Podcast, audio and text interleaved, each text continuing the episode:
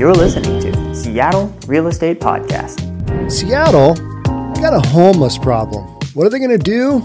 They're going to take a couple of underperforming hotels, turn them into homeless shelters. That seems like a genius move, right? Let's just continue to subsidize this whole homeless issue and bring more crime to an area. Let's not really work on the issues of drug addiction. Let's just give them housing so they can kind of do their own thing, still have some housing. We're going to talk about that. We're going to talk about that here right right quick. Um, but if you're new, my name is Sean Reynolds. I own a couple of real estate companies and I talk about the news that you want to hear. A lot of it's Seattle related. It's got to do with small business and got to do with real estate. It's what we're doing. Thanks for being here. Let's jump on in. Seattle to set up homeless shelters in downtown Belltown hotels. Got a lot of viewers that have interests, whether they're property owners, they're developers, they work in downtown, and a lot of people are sending me these stories.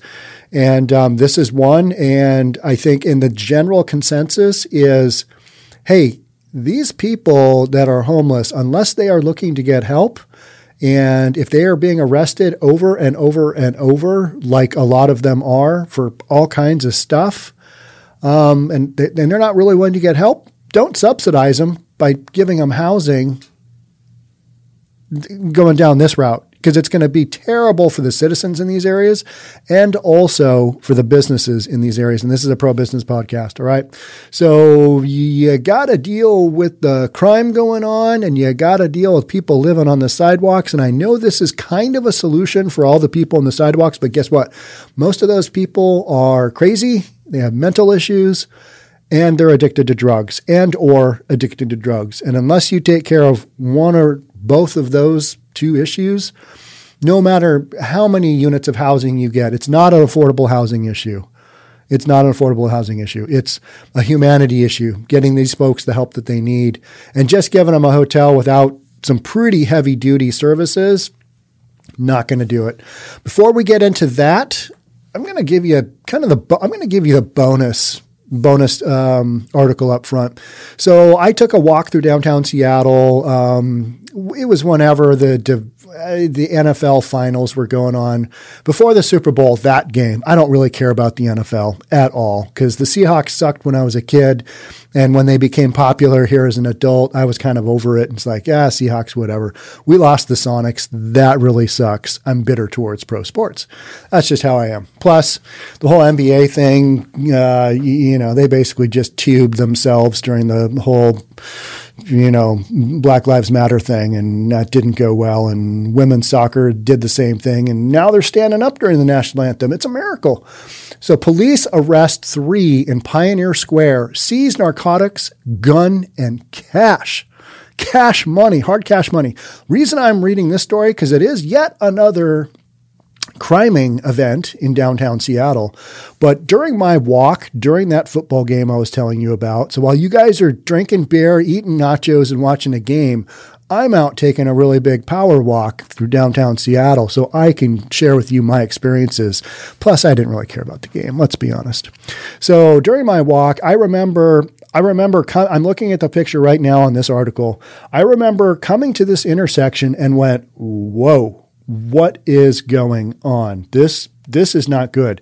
And at the the very tent structure, there was a there was tarps over the top of a canopy that you would get from like uh, a sporting goods store. There were all kinds of tarps, and it was just this big structure. I'm guessing 30 feet long and took up the entire sidewalk, and it had some just bumping music coming out of it. And when you've got music coming out of a tent structure on the sidewalk of Seattle at 11 o'clock on a Sunday morning, you kind of know something is up. So I hurried past that and I did take some video. Um, I, I, haven't looked at that video. I want to look back since I, I just kind of came across this story today. But it was one of those things where you walk past and go, that's not good. I got to keep going. And this was at the very beginning of my walk. And I was a little freaked out, to be honest. It was like, it was dead quiet. There was no traffic. There was nobody around this intersection. This is the intersection of Second Avenue South and Main. And um, you know, let's read the article and let's let's just see what was in the tent structure, just out of curiosity. Police arrested three men and seized narcotics, cash, and a firearm Tuesday afternoon after serving warrants on a vehicle and several tents in the Pioneer Square neighborhood. So everybody knew what was going on. Clearly, I didn't, but I had enough of a sense to know that's not a place that I want to be. Don't really know what's going on there, but it seemed a much more permanent structure then should be allowed on the sidewalks of downtown Seattle. As part of a drug dealing investigation, officers served warrants on three tents near the intersection of South Main Street and 2nd Avenue Extension South. Police arrested three suspects and seized a variety of narcotics and weapons from the tents and car. In addition to the loaded revolver, officers seized more than $1,200 and approximately 132.9.2 grams of methamphetamine and 6 point, so meth and 6.8 grams of crack cocaine, 3.7 grams of heroin, and several oxycodone pills. So a smorgasbord of drugs. Got a little gun action. Got some ammunition for the gun because if the bad man comes after you, meaning another drug dealer, you need to be able to shoot him. Police also seized a switchblade knife and a pellet gun, both of which are illegal to possess in public places per Seattle Municipal Code. What do you think they're doing with the pellet gun? I mean, you've got what, like a 357 revolver? I'm guessing is what that is. I don't know what that is. Yeah, some something along those lines. Um, a lot of drugs, a lot of cash. Um, oh, and it looks like you've got like a little nine, maybe a little 22 or no, that's a pellet gun. Sorry. Pellet gun is a little tiny gun. So a 53 year old man, a 34 year old man, and a 32 year old man were arrested for the possession, sale, and delivery of illegal narcotics. The 53 year old was arrested, uh, additionally arrested for illegal possession of a firearm. All three suspects were booked into the King County Jail. What will happen to them? Probably not a lot. Just did a podcast on a dude who tried to rob eight grand from a safe out of a produce vendor in in um, Pike Place Market. And the employee at the, the produce market, you know, where they sell vegetables and stuff, good wholesome vegetables. Who doesn't want to buy vegetables? You know, basically in uh, a farmer's market kind of deal. But Pike Place um, market, just that epic Seattle scene. So the employee chased after the thief, caught him. The guy had been arrested 76 times. That's the kind of criming we've got going on here in Seattle. So these three guys, the 53 year old, 34 year old, and 32 year old, what will happen to them? Probably not much. That would be my guess. Sorry for the inconvenience to your criming lifestyle. We're going to let you go. You go do your own thing back to the Seattle to set up homeless shelters in downtown and Belltown hotels.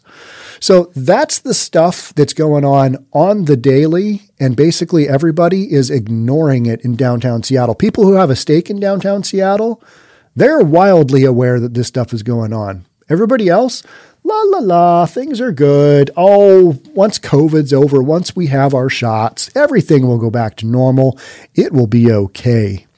No, not really especially if the city continues stuff like this, where they just basically take over a couple of big hotels and turn them into homeless flop houses. City of Seattle announced Tuesday it will begin using a pair of hotels as 24 7 enhanced shelter spaces for homeless individuals.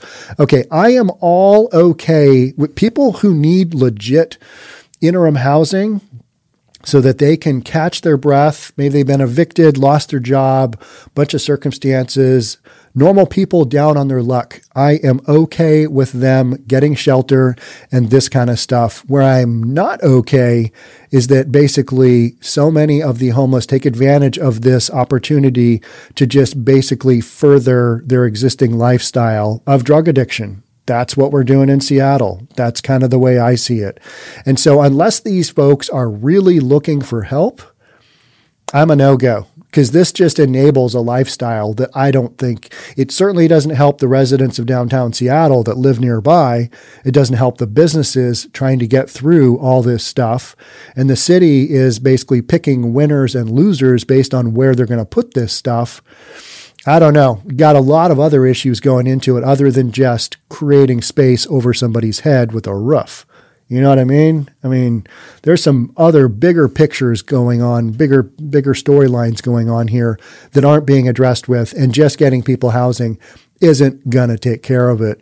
When we had the um, we had what was it? The Travel Lodge in Fife, I believe, got taken over by a homeless advocacy group, otherwise known as Antifa. And at the in the end, when uh, police went through, cleared everything out, of the 40 people who had been posted up in this hotel that Antifa bought one night for and then refused to pay and said the city will pay or let's use that FEMA money. Just some ridiculous logic that has no bearing on reality. Most of that's what Antifa does is just they, they babble nonsense that makes no sense whatsoever. But in their mind, in their twisted mind, for some reason, this is logical. Let's use some FEMA money. Guys, it doesn't work like that. So when the 40 homeless people were on their way out of the travel lodge, you know how many of them took up the offer of having sheltered housing? Like three or four. Huh. You'd rather be on the sidewalk in your tent doing your own thing, living in Cal Anderson Park, than in a real shelter trying to get help, right? That's what we're doing. So we're just enabling these people by giving them shelter like this and not really addressing some of the real core issues, which to me is it's addiction. I mean, mm, straight up. So the city of Seattle announces Tuesday will begin a, using a pair of hotels as 24 7 enhanced shelter spaces. That will encompass 66 non congregate rooms at Belltown's King's Inn, meaning individual rooms, right? And 155 non congregate rooms at the Executive Hotel Pacific in downtown Seattle. Both sites will include some combination of wraparound services, case management, housing navigation services, and more. So, yeah, how'd you like to live in a, you know, condo around there or have a business around there? That'd be a hard pass because guess what? This is just going to become a flop house for homelessness, right? The King's Inn, Inn Shelter will be operated by Chief Seattle Club, while the Executive Hotel Pacific Shelter Space will be managed by the Low Income Housing Institute, pending the finalization of a contract between the Low Income Housing Institute and the city.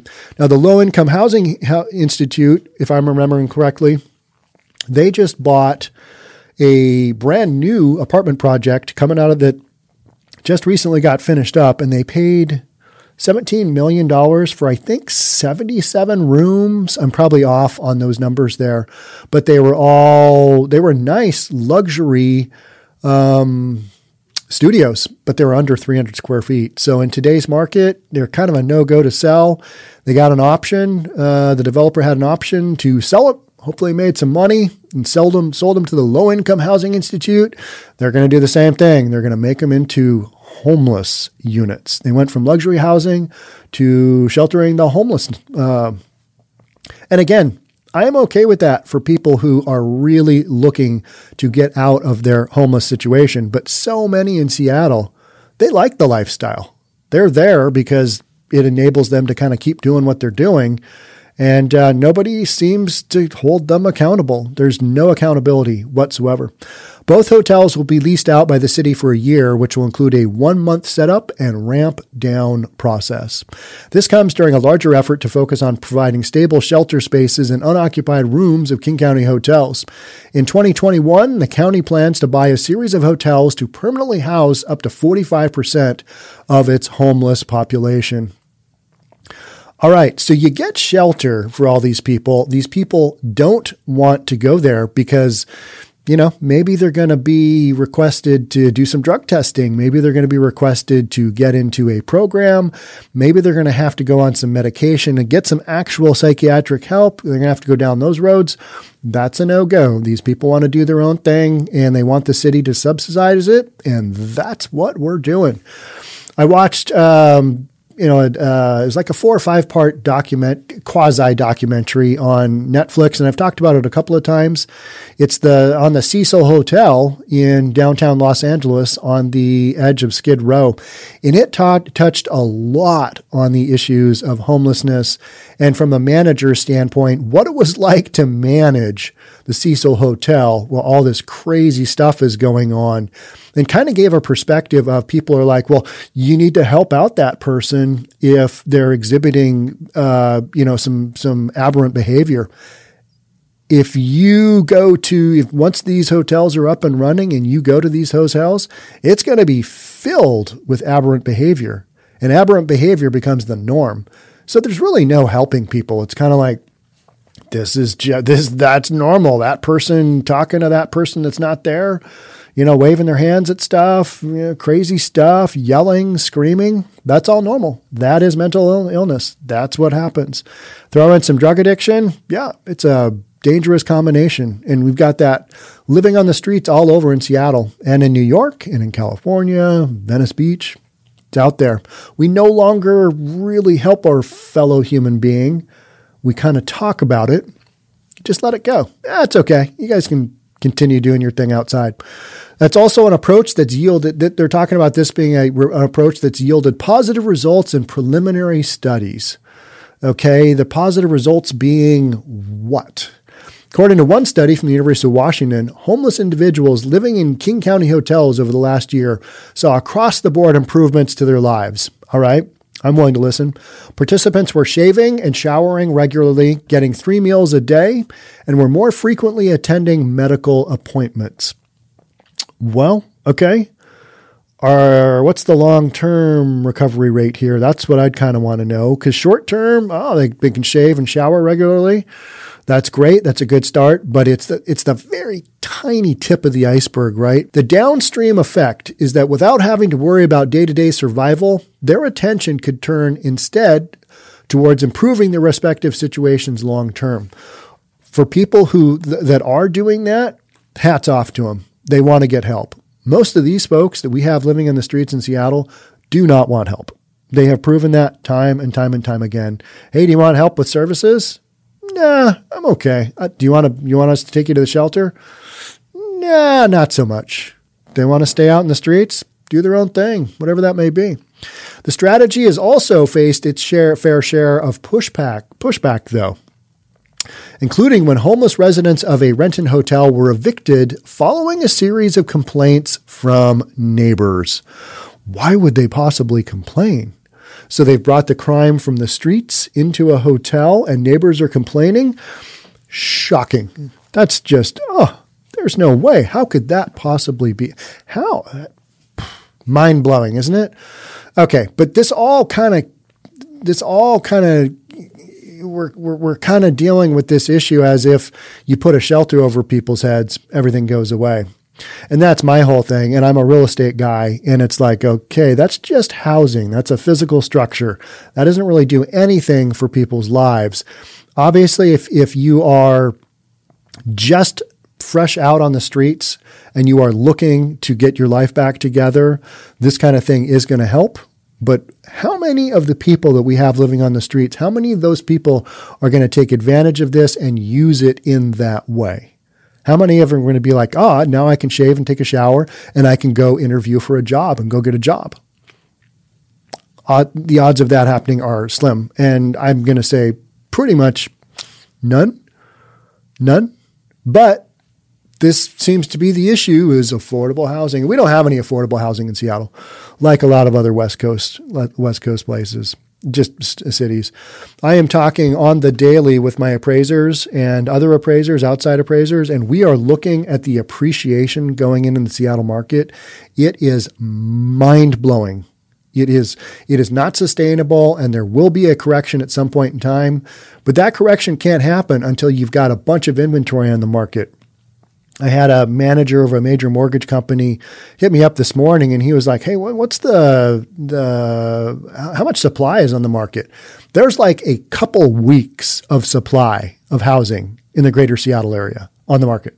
That is sold out. So when you've got million dollar sold homes all sold out, and million dollars is basically an entry level home now in Seattle in a lot of markets. It, it's entry level. 750, yeah, that's just an average home. Quarter, you know, three quarters of a million dollars. Million bucks, eh, okay house, but not great. You know, two million bucks, eh, better, but not stellar. Four million bucks, yeah, good new construction home in a good neighborhood. Six million bucks, now you're talking. That's that's how ridiculously expensive Seattle is. It's wild. And this stuff isn't going to turn around for a while because you got no supply and you still got people coming in. Now, there's articles I'm going to be reading about. Um, uh, it's not that people are leaving; it's just that they're not moving into Seattle anymore. Well, they're not moving into Seattle proper, but they're moving into my burb. That's for sure. Had a uh, somebody sent me a uh, text or something. I can't remember. They reached out to me somehow, and they had what was it? And I was confirming they had 53 offers on a transaction. And I sent back 53. Really? Like, yeah, 53. Oh, was it down in Texas? Maybe it was down in Texas where that was. I can't remember. This is happening in all over the United States, right? But here in Seattle, we've had low inventory for a long time. So as far as the whole housing situation goes, you're not getting any more affordable housing unless it's subsidized by the city. And then you're just giving people stuff. And the more you give people stuff, the less incentive they have to do it on their own. That's a no go in my book. I'm a real estate guy, I'm a small pro business guy, and you got to go out there and make it happen. So, a lot of the folks that are on the streets in Seattle, they've got addiction issues, they've got mental health healthcare issues. Yeah, they need help. They need more than just a roof over their head, though. They need, you know, they need some serious treatment.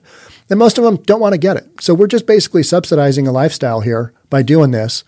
And it sucks for those who have condos, businesses, whatever, big companies in the area, because now they're just going to have a bunch more Looney Tune people running around committing crimes.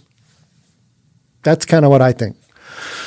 But then again, I'm a reasonable person, and uh, nobody really wants to hear a reasonable person's thoughts except you guys. So thanks for being here. All right. I hope this one makes sense. I think it does. I think it's pretty clear cut. What are we doing about it? Hmm. Apparently, we're tur- turning hotels into flop houses for the homeless, and uh, somehow that's going to work out. And uh, I don't know. Whatever it is, I'm going to keep covering it here for you right on the Seattle Real Estate Podcast. Okay. Thanks so much for joining in again. I will catch you guys on the next one. Stay safe. I'll see you then. Bye for now.